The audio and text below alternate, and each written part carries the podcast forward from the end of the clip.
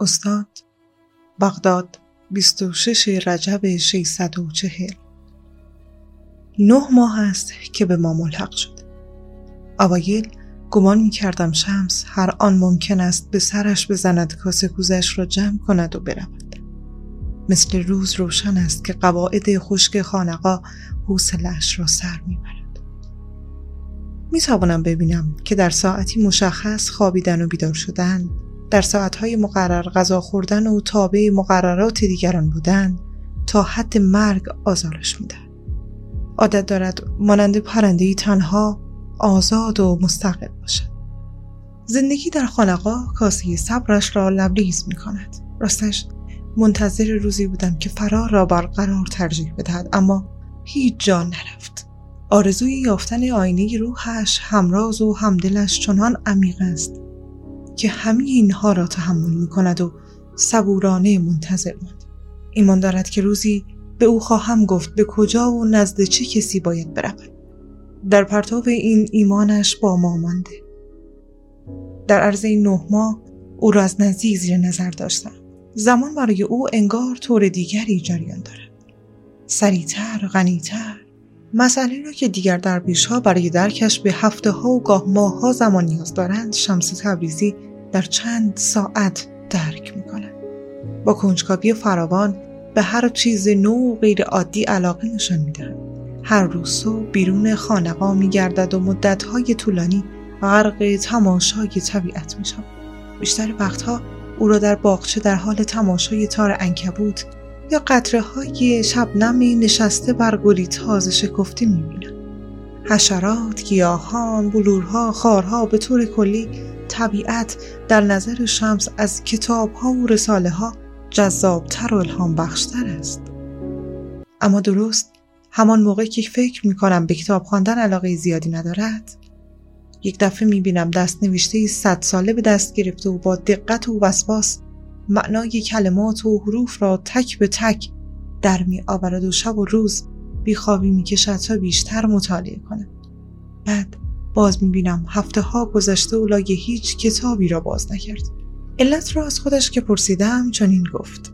انسان باید عقلش را کودکی گرسنه و محتاج بداند و با قاشق قاشق علم سیرش کند. اما همانطور که بعضی غذاها برای کودک سنگین است بعضی آگاهی ها هم برای عقل سنگین است این را نباید فراموش کرد نگو یکی از قواعد چهلگانهاش در این موضوع بوده است قاعده پنجم کیمیای عقل با کیمیای عشق فرق دارد. عقل محتاط است. ترسان و لرزان گام برمیدارد. با خودش می‌گوید مراقب باش آسیبی نبینی اما مگر عشق اینطور است؟ تنها چیزی که عشق می‌گوید این است. خودت را رها کن. بگذار برود. عقل به آسانی خراب نمی شود عشق اما خودش را ویران می کند گنج ها و خزانه ها هم در میان ویرانه ها یافت می شود پس هرچه هست در دل خراب است. شمس را هرچه بیشتر می شناختم بیشتر شیفته فراست و ادب و هوشی سرشارش می شدم. در این حال می دانستم که حالتهای استثنایی شمس جنبه های منفی هم دارد. مثلا همیشه حرفش را می‌زند. به درویشهایم آموخته بودم که خطاهای دیگران را به دیده اغماز بنگرند. بخشنده باشند و سر بدهند و سر ندهند.